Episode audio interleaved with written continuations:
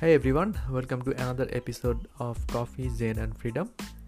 Today is the continuation of my uh, last podcast, uh, which was about the psychological hacks to build self confidence.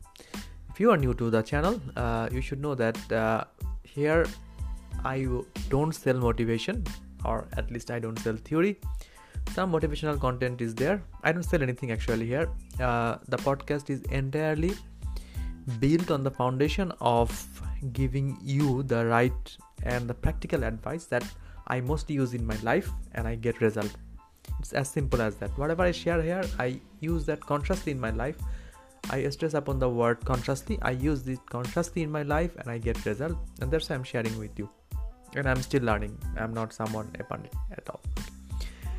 Today I will share. Uh, today's epi- episode will be shorter, and I will share only uh, three tips. Uh, you can Mm, you can listen back to the first episode of course uh, there there i give five tips and today will be three so without further ado the first one is uh, one of my personal favorites set small goals and achieve them it helps me a lot because i have a tendency of like an adhd type i have attention deficiency all through my life but whenever i started knowing this truth that i can achieve things with setting small goals previously many many years back i have the habit of uh, focusing on everything and try to do everything all together. I take pride on being a heavily multitasking ability person.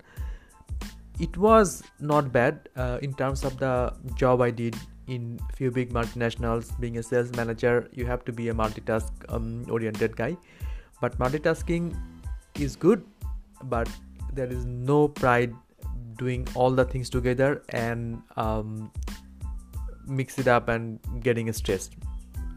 Trust me.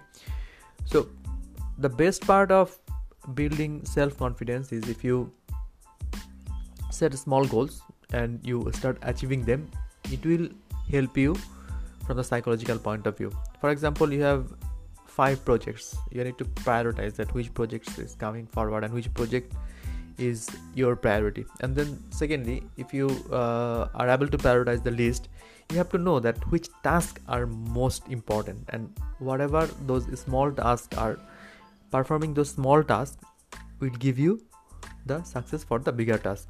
For example you have uh, 10 emails uh, maybe three emails of them are administrative and three emails of them are just to update your boss. Two of the emails are very important to send to some customer which are uh, waiting for the follow up and waiting for some feedback from you.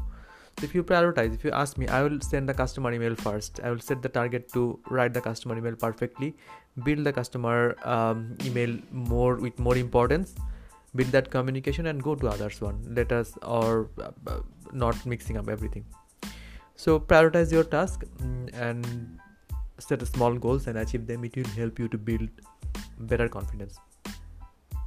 Second one is very light one but uh, it's help um, just sit in the front row.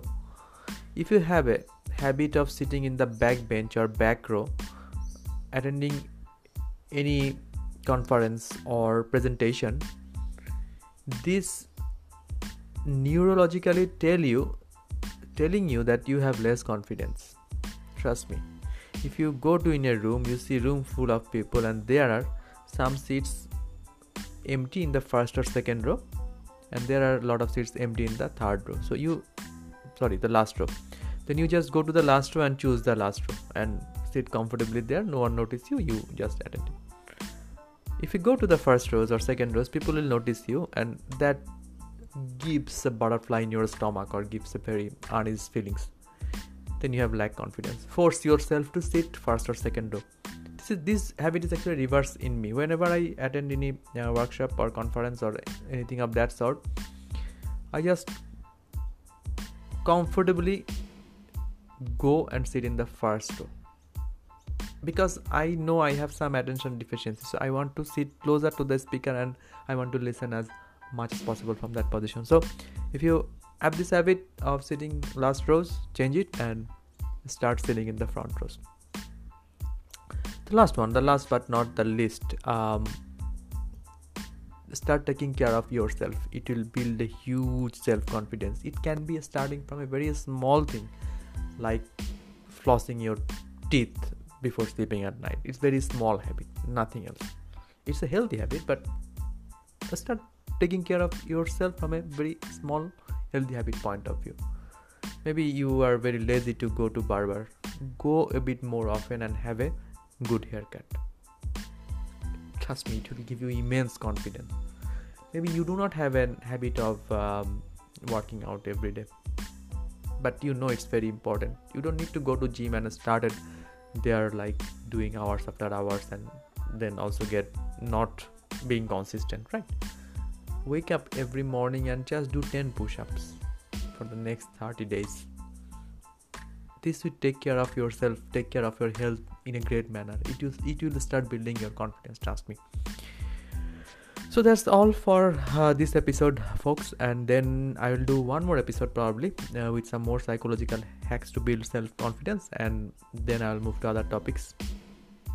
If you have any question you can write to the email address in this channel. Uh, till then uh, till the next episode all take care and have a nice day. Cheers